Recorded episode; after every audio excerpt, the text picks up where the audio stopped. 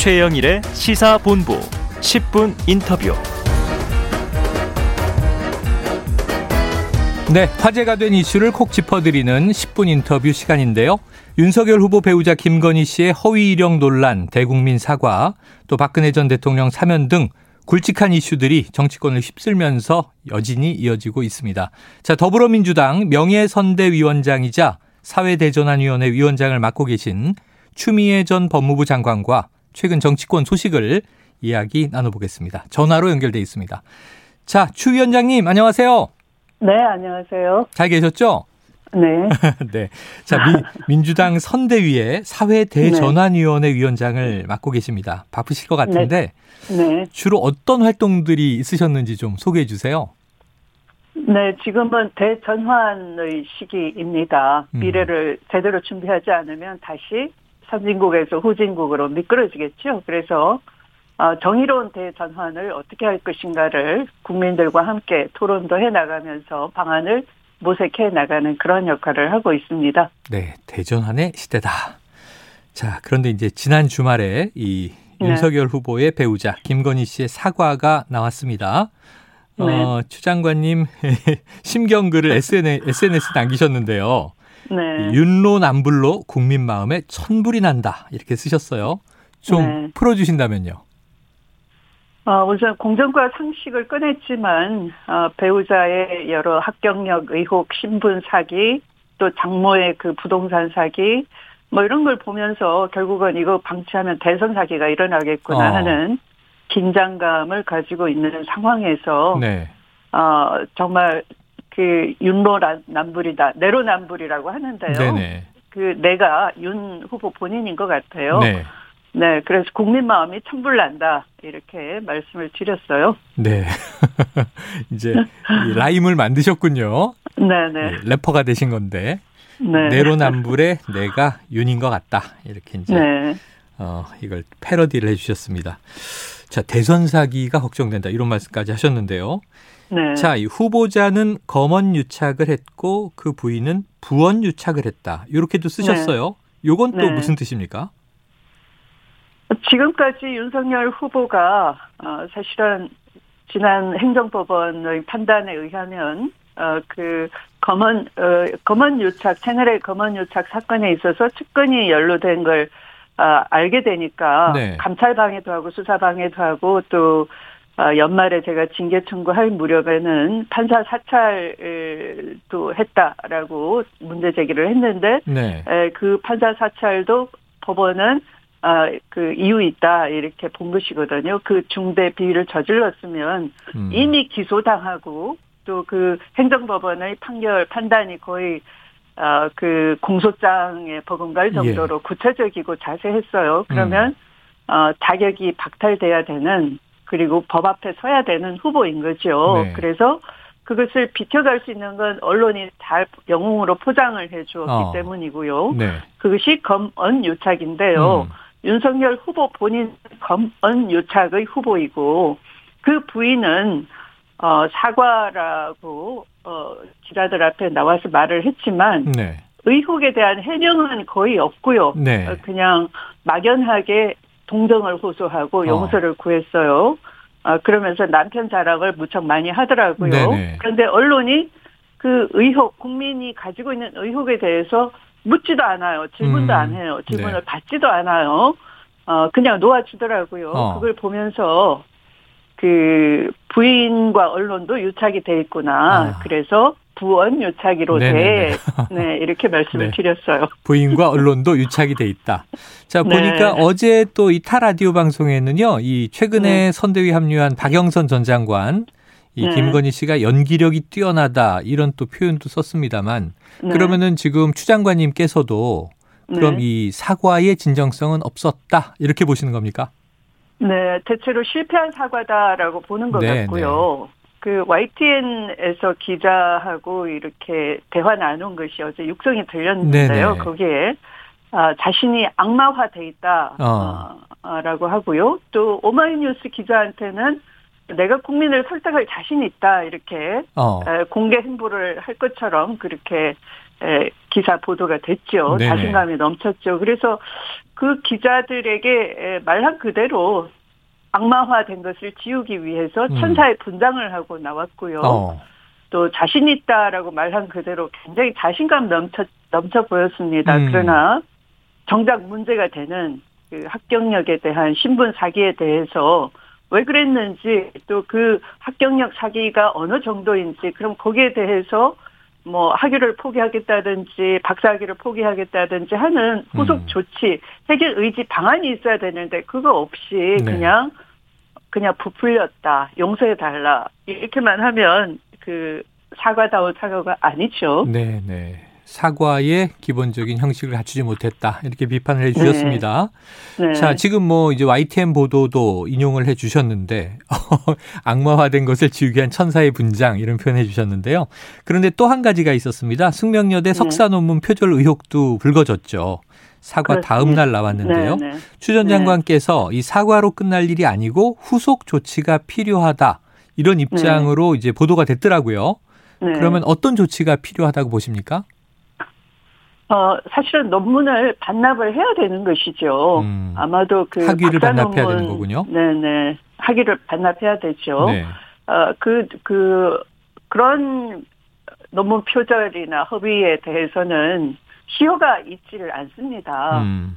네 그런데 이 가족의 그 습관이 뭐냐 하면 공소시효가 지났다 이런 얘기를 아. 자주 하더라고요. 네네. 그래서 22년 전이다라고 얘기하는데 이건 시효가 없. 네네. 그래서 어 그걸 그 숙명여대의 그 수- 숙명여대 대학원의 석사 논문은 네. 출발이잖아요. 음. 이 그걸 전제로 해서 박사학위도 따고 또 대학 교수 지위도 획득하고 했기 때문에 네. 그 출발 자체가 무너진 것이나 마찬가지잖아요. 음. 그래서 그 논문 표절 의혹에 대해서도 정정당당하게 다시 검증을 받아야 되는 것이고요. 어, 또 그것이 사실이라면 학위 반납을 해야 된다. 그런 다음에 용서를 구해야 된다 하는 겁니다. 음, 학위는 반납을 하고 나서 용서 구해야 되는 거 아니냐. 자, 석사 네. 논문에 대한 이야기 해주셨는데, 자 그런데 네. 이제 이런 여러 가지 이제 의혹이 커지다 보니 이 과거 조국 전 법무부 장관 가족 문제나 또는 신정아 네. 씨 문제와 비교하는 이제 이야기들이 많이 나옵니다. 네. 이 조국 전 법무부 장관 사태는 뭐 추 전 장관만큼 내막을 잘 하시는 분도 없을 것 같습니다.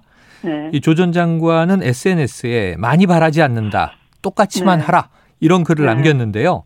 자, 네. 윤석열 후보는 그거하고는 다르니 할 필요가 없는 이야기다. 이렇게 또 일축을 했다는 이 전언이 있어요. 어떻게 네. 들으십니까? 어, 한마디로 비겁하고요. 네. 어, 또 공정하지 않은 행- 행동이에요. 공정이라는 건 어, 그야말로 공정한 태도를 보여야 되는 것이고 실천이 네. 따라야 되는 것이죠. 법을 집행했던 사람이잖아요. 윤석열 후보는 검찰총장으로서 네. 어, 누구보다 그 법 집행의 취지가 공정과 상식을 집행하는 거니까 법 앞에 평등해야 된다는 걸 잘 아는 사람인데 음. 어, 그 부인의 것은 22년 전이라고 얘기하고 어, 일축한 네. 어, 그런데 조국 어, 전 장관에 대해서는 89년도에 32년 전에 어. 석사학위도 문제 있다 의혹 제기했는데 네. 검증을 한 결과 아무 이상이 없었어요. 음. 또 97년도에 그러니까 이 후보자의 부인이 99년이면 더 2년 전이죠. 네. 버클리 미국 버클리 대학의 박사 논문도 버클리 대에서는 표절 아니라고 했는데도 음. 그것도 문제 제기를 해가지고 또 서울대가 네. 또 검증을 했는데 문제가 없다라고 됐잖아요. 네네. 그러니까 어, 그런 경우에 비교하면 더도 덜도 말고 조금만큼만 어. 해보시라라는 거예요. 네. 알겠습니다. 조국 전 장관 얘기가 나왔으니까 최근에 네. 지금 이제 법조 이슈 나온 걸 좀 여쭤볼게요. 네, 이 바로 네. 얼마 전에 조 전 장관과 정경심 전 동양대 교수 이 부부 이 부부의 자녀 입시 비리를 의혹 심리하는 재판부에서 네, 동양대 네. 강사 휴게실에서 나온 이 PC의 증거 능력을 네. 인정하지 않겠다는 얘기가 나왔습니다. 그런데 그렇죠. 이게 네. 우리 아마 일반 청취자분들은 이게 무슨 의미인지 잘 모르실 수 있어서 법무부 네. 장관도 지내셨고 또 판사 출신이시잖아요. 네, 네. 이게 어떤 의미를 갖는 결정인가요? 한마디로 위법하게 수집된 그 증거는 음. 증거로 쓰지 않겠다라는 겁니다. 네. 그러니까 이 동양대 강사 휴게실 PC는 그 직원이 제출한 건데요. 어, 거기에는 어, 사실은 전자적인 그 여러 문서가 있지 않겠습니까? 네네, 그렇죠. 네, 네. 아, 그리고 조 전 장관의 자택에서 나온 것도 김경록 씨가 이제 제, 이미 제출한 거예요. 음, 네네. 네, 거기에 이제 어, 실제 그 실질적인 피압수자 아, 또는 소유자의 그 방어권을 보장해줘야 되는데 참여권을 보장을 안 한 채로 네. 절차적으로 문제가 있다. 절차적으로 위법하게 증거를 수집했으니 네. 어, 그 독수 독과의 원칙상 증거로 쓸 수가 없다를 미리 결정을 해준 거죠. 그래서 어, 이, 이 재판부에서는 지난번 아마 기억하시겠습니다만 11월 18일 날 대법원 전원 합의체가 아, 그 전자 정보에 대해서는 그 피압수자의 실질적 참여권을 보장하지 음. 않은 것은 네. 어, 피해자의 그냥 이미 제출 형식으로 받았던 그 증거물을 증거로 음. 쓰지 않겠다라는 전원합의체 판결이 있었어요. 네, 그거에 근거해서 어, 이 전원합의체 그 판결의 취지를 아, 해석하자면 공범인 제3자가 이미 제출한 경우에도 음. 실질적인 피압수자인 피의자의 의사를 어, 추단해서는 안 된다라는 취지다라고 어, 판단을 내린 내린 결정을 해준 거죠. 네. 그래서 아마 그걸 빼고서 나머지 사실 가지고 음. 어, 증거 판단을 에, 한다면 그 상당히 이 검찰의 기소가 무리하다라고 될 것 같습니다. 네. 자, 검찰의 기소가 무리한 것으로 될 것 같다. 이, 네. 요 결과는 한번 좀 지켜보도록 하고요. 네. 자, 이른바 이제 줄리 의혹. 이건 좀 논란이 네. 있습니다. 본인은 네. 아니다. 이렇게 부인한 바도 있고요. 그런데 네. 이 관련해서 의혹을 밝혀야 한다는 그럼 이 추전 장관님 입장에는 변함은 없으신가요? 어, 우선은 그 유흥업소에서 일했다라고 한 적은 어느 누구도 없어요. 네네네. 저도 그렇게 말한 적이 없고요. 네. 오히려 그 문제를 삼자고 하는 쪽에서 국민의힘 쪽 어, 또는 윤석열 후보 쪽에서 네. 어, 그 부인이 유흥업소에 일하지 않았다라고 이제 좀 어, 그런 그 허위 허위를 전제로 한 문제를 제기했는데요. 음. 그 제가 제기하는 또는 일각에서 제기하고 있는 의혹은 네. 라마다 르네상스 호텔을 무대로 해서 네. 그 호텔의 그 주인이라 할 수 있는 조남욱 삼부 어, 토건 토건, 회장의 네. 소개로 여러 검사들과 인맥 교분을 쌓았고 어. 또그 어, 후보자의 부인과 그 어머니 그러니까 그 모녀가 음. 결혼 이전서부터 어, 그런 인맥을 이용해서 음. 잘 활용을 해서 뭐 그냥 하는 말로 백이라고 하잖아요. 네네네. 네, 그 백을 잘 활용을 해서 여러 불법적인 이권에 개입해서 어. 재산을 많이 축적을 했고 사업에 도움을 받았고 네. 또 문, 문제가 제기되면 여러 고소 고발이나 송사를 덮었고 음. 그렇게 한 결과 지금까지 의혹을 그 받고 있는 것이 이 도이치모터스 주가 조작 혐의이고요. 네. 또 코바나 콘텐츠를 통한 여러 기업으로부터의 협찬, 협찬, 비리인 네. 것이고요. 음. 또 지금 양평 구흥지구의 에, 그 아파트 에, 특혜 의혹 같은 것이죠. 네. 이것 이것이 밝혀져야 된다라는 것이 범죄니까. 네, 알겠습니다. 어떤 의혹이 네. 알겠습니다. 유흥업의 네, 문제가 네. 아니다. 이렇게 이제 네, 네. 전제를 해 주셨습니다. 범죄적 의혹을 가려내자 예. 하는 겁니다. 네. 그러니까 이제 검사들과의 네트워크 네. 카르텔을 활용했는가 이 의혹을 네, 제기해 네. 주셨고요. 아이고 네. 묻고 싶은 게 너무 많은데 장관님 네. 시간이 많이 갔어요. 하나만 더 여쭤볼게요. 네, 네. 지금 또 이제 이재명 후보 선대위에 몸을 담고 계시니까 이 네. 김건희 씨 허위 경력 논란뿐 아니라 이제 국민의힘이 네. 제기한 이재명 네. 후보 장남의 수시 입학 의혹이 있습니다. 네, 이 네. 허위 경력만큼 입시 비리도 우리 국민들이 또 엄중하게 보는 민감한 문제니까요. 혹시 네. 이, 이 이 재명 후보 가족에 대한 이 건 어떻게 보고 계십니까? 우선 그 상당히 어 국민의힘 쪽에서 허위 사실을 가지고 어. 막, 막무가내 네거티브를 하고 있는 것 같은데요. 네네. 어, 이재명 후보의 그 아들은 그 수시 특별 전형이 아니고요. 일반 전형으로 입학했고요. 음. 네네.